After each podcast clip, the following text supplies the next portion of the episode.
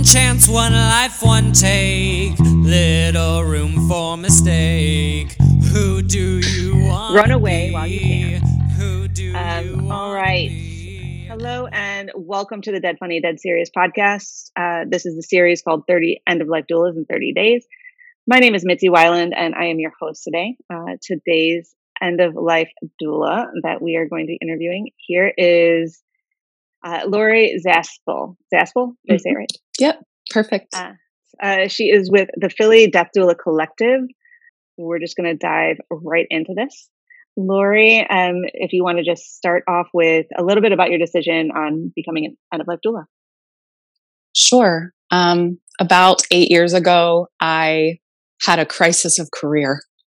Um, I had spent most of my twenties working in coffee shops, doing everything from like barista to managing multiple locations, and found that I really enjoyed certain aspects of it, but I couldn't really picture myself doing that long term. And I started thinking about, well, what am I actually interested in? And I've always been um, captivated and interested by complex and taboo subjects. So what are the most taboo things that we deal with? Well, sex and death. And I decided that I'd rather work in the latter. So I started doing a lot of volunteering, yeah. a lot of research. I was looking at thanatology programs. I was volunteering at a grief center. Um, and eventually, after talking with a lot of people, I decided to go to social work school. Around that exact time is when I found out that death doulas existed. But knowing I had just been running a lot of businesses and knowing that being a death doula would involve me running a business, I decided to go to school to avoid having to run another business. So I went and got my M S W. And after I graduated with my M S W, I was like, this is a good time. I landed a solid job. And I said, I would really love to expand my experiential knowledge and take it from the academic to the person to person. And that's kind of how I ended up there. I'm fairly certain that I learned about end-of-life doulas from the Order of the Good Death and Caitlin Doughty. Oh, wow. Yeah. Fairly certain. Many of my people. roads lead back to her. I think a lot of people uh, learn that through the Order of the Good Death as well. We'll see, mm-hmm. right? Um, yeah. I, I love that you, you know, went against having another business, and then here you are with another business. Yeah. Uh, The side hustle thing for social workers and therapists is real. Um, very often, the best way to pay your bills is not to have your own business immediately. And, and understandably, lots of folks, you know, want to stick their baby toe in first. Having run and opened brick and mortar businesses before, I knew that it was hard. uh, I knew that I didn't know everything I needed to know to do that right away. Um, and sometimes knowing what you don't know is just as important as knowing what you know and how to use it. So I think I made the correct calculation for me in that case. I was frankly a little burnt out. Um, there's a customer service aspect to running a business like that, that I love and flourish in. But one of the reasons I left food service was because it was, it was burning me out. So I really needed to make sure that my cup was almost full again before I started pouring from it. And so for me, honestly, school and training and learning is restorative.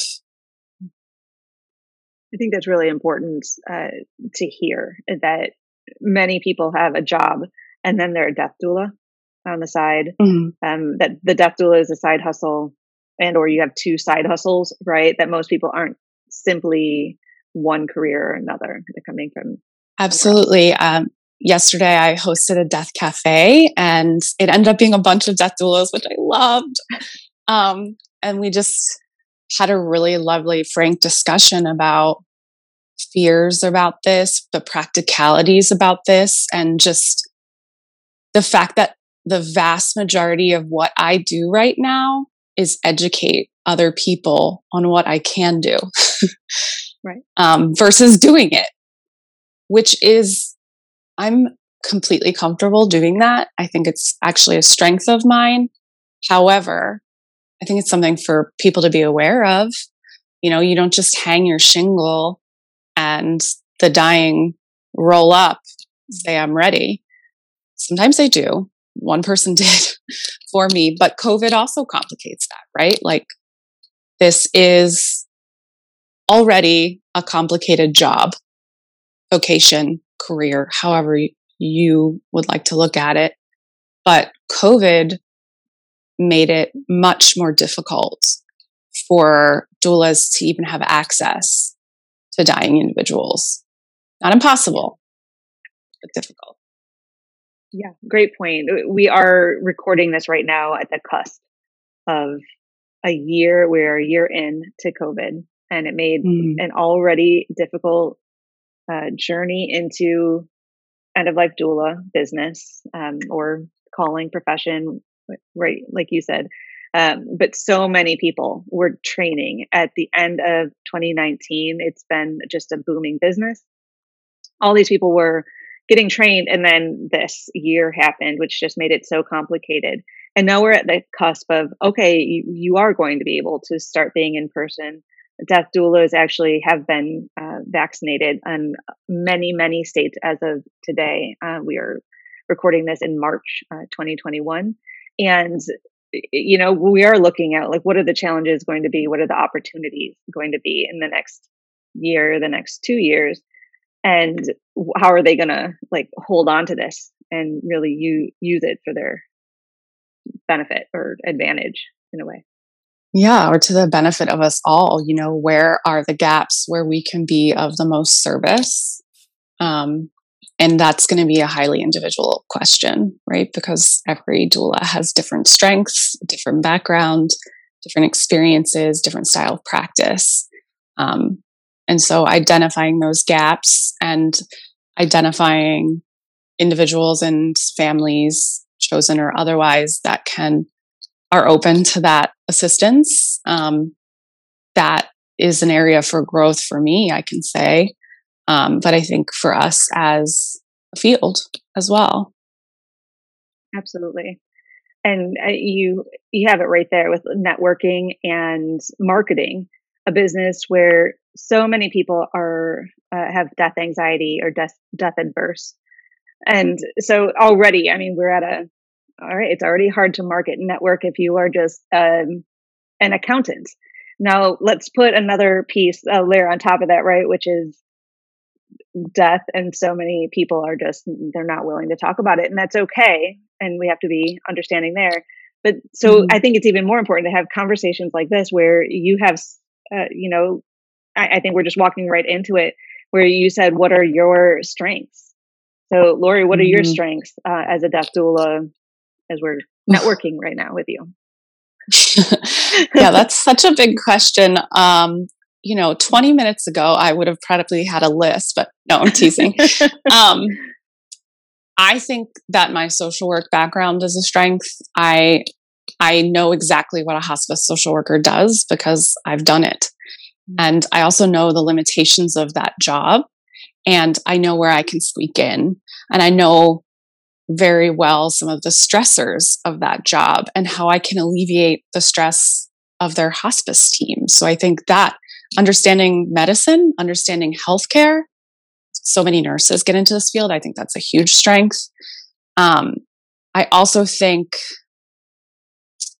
as a therapist, something that I do relatively well, I, I hope, is um, honesty, um, gentle, kind, blunt honesty. Mm. I don't lie to people.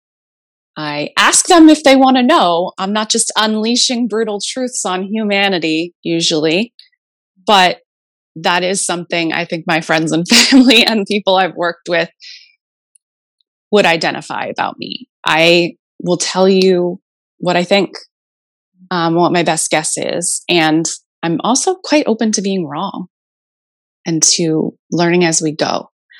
Um, one of my favorite things is meeting people where they're at and going on that journey with them, because, well, first of all, it works best that way, because then They feel like they have some control and autonomy and dignity, and those things are incredibly important to me. However, I also get to learn along their journey too. And as they learn, I often learn. Um, and it's such a privilege and an honor to be able to do that. So I guess that's a long way to say I think my social work training and my perhaps inherent blunt honesty tempered by that social work training are strengths. I'm a pretty decent communicator. And so I do tend to err on the side of let's learn together. Let me share what I know. And then you tell me what resonates with you. And we can use those things as tools. I'll also research anything. So my last client that I had, his family was just feeling so inundated with nickel and dime decisions, you know, all the little things that build up as you approach death, all the decisions.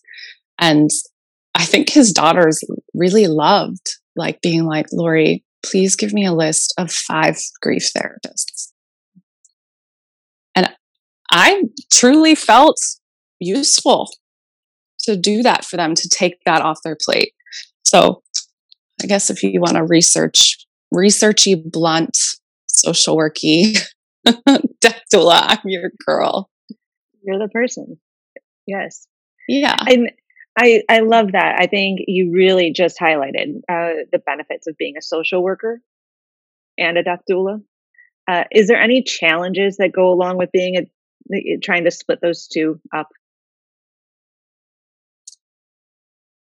I haven't come across them yet.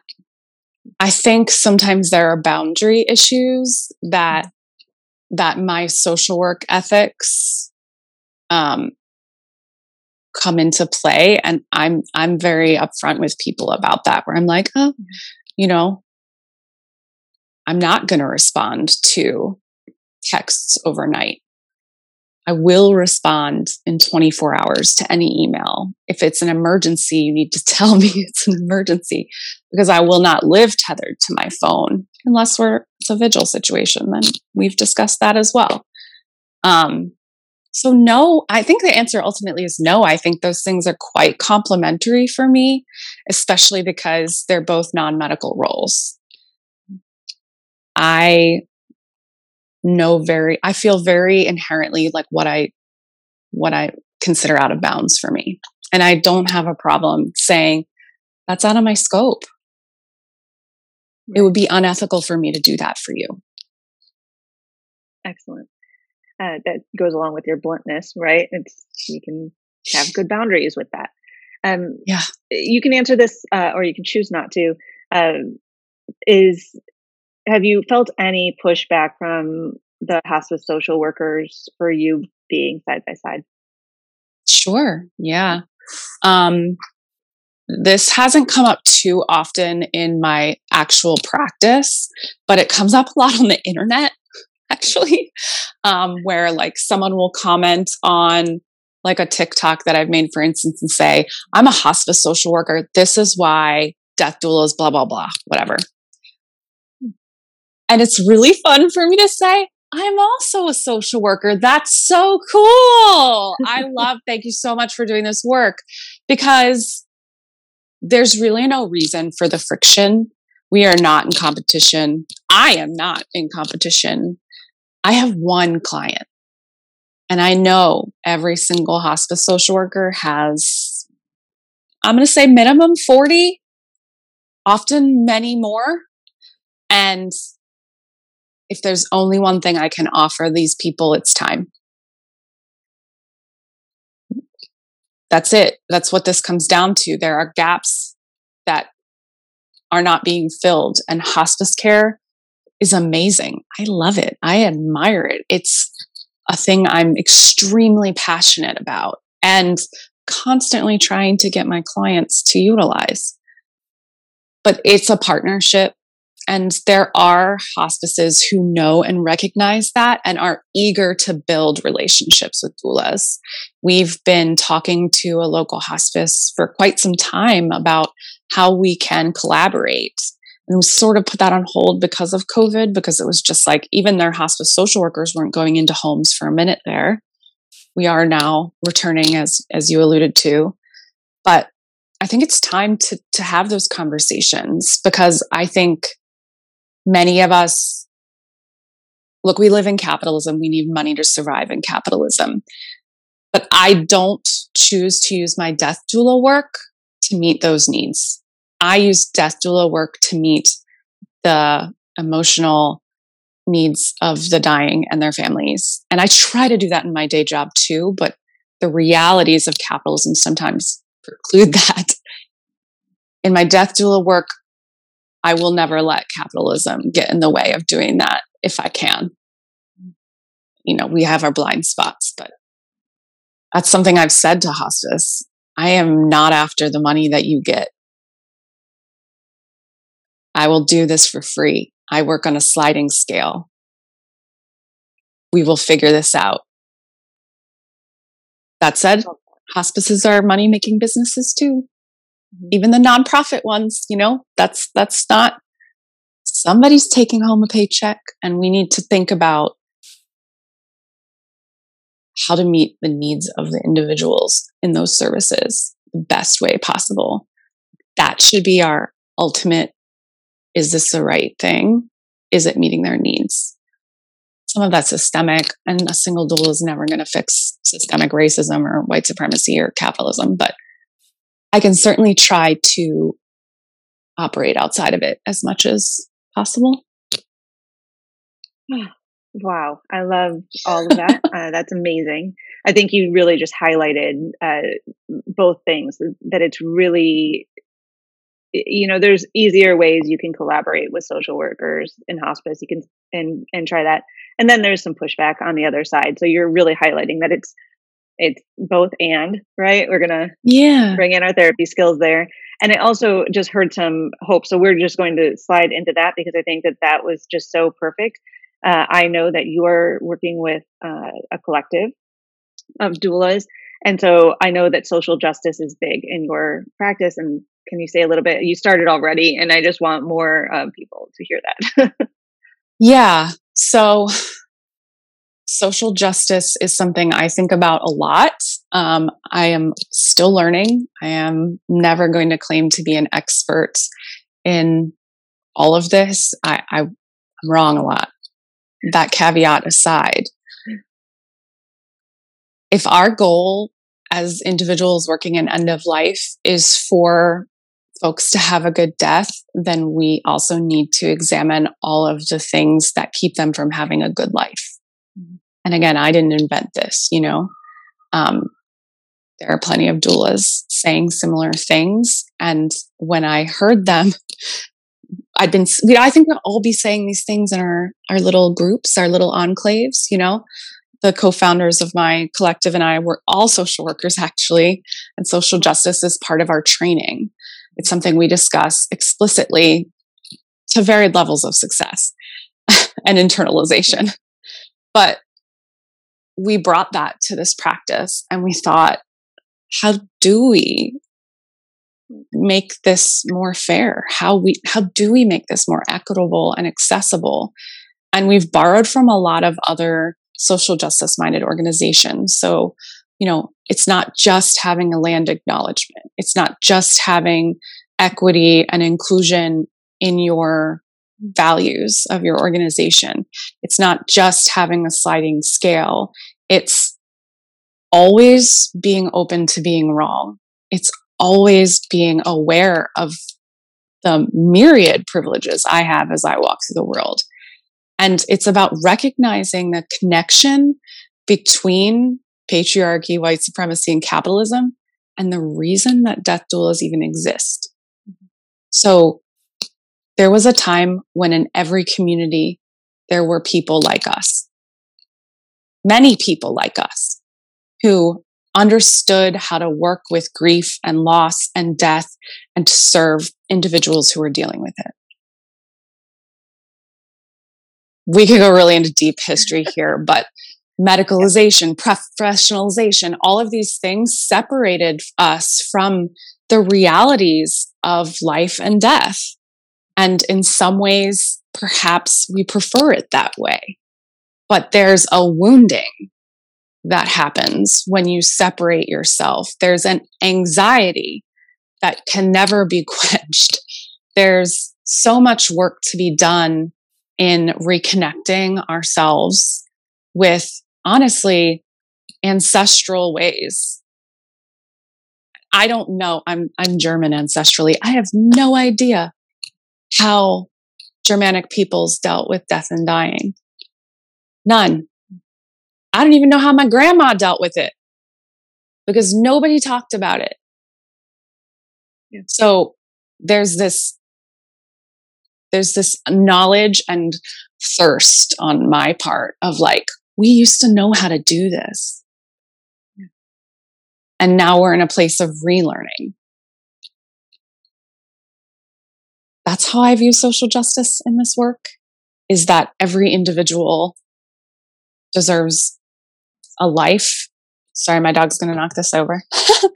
Every individual deserves a life that they build and choose and have some um, equity and power and dignity in, and they deserve all those same things as they die. And you can't do one without the other.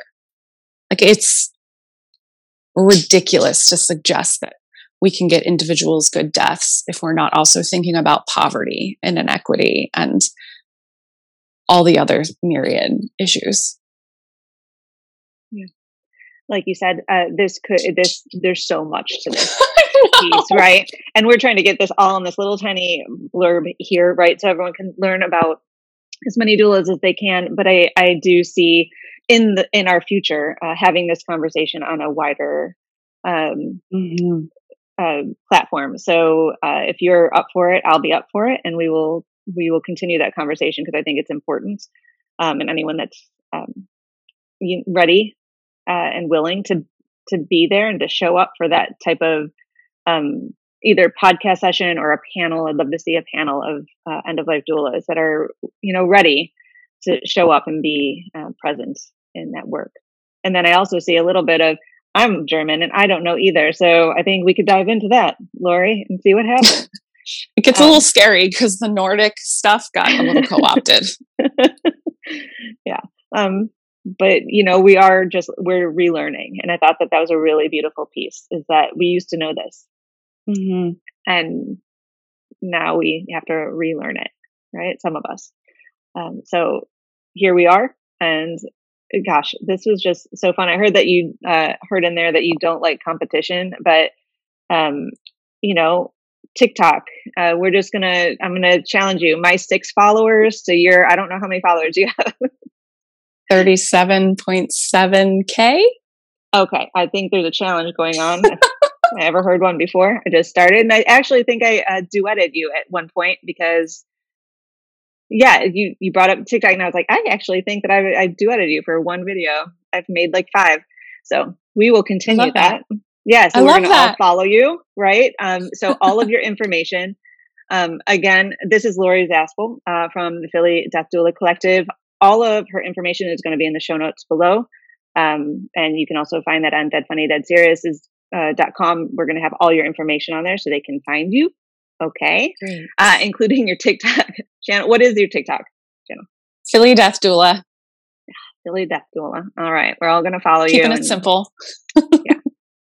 We're going to all just follow you and engage, and it's going to be amazing. So um, a huge thank you uh, for sharing your how and why of becoming an end-of-life doula. Um, uh, to the listeners or watchers of this, because this will be on YouTube as well, Uh, if you're enjoying the series, please, uh, it would mean the world to us if you subscribe, like, um, or leave a review. It helps us make more content like this, which is uh, contributing to this important conversation of ethical end-of-life care. Uh, and then you can jump on over and join us also on Instagram and TikTok um, so we can get to know who you are and um, why you're interested in this topic. Um, that's all that we're going to do for today. And then we'll see you in on the next episode of Dead Funny Dead Serious. Thank you.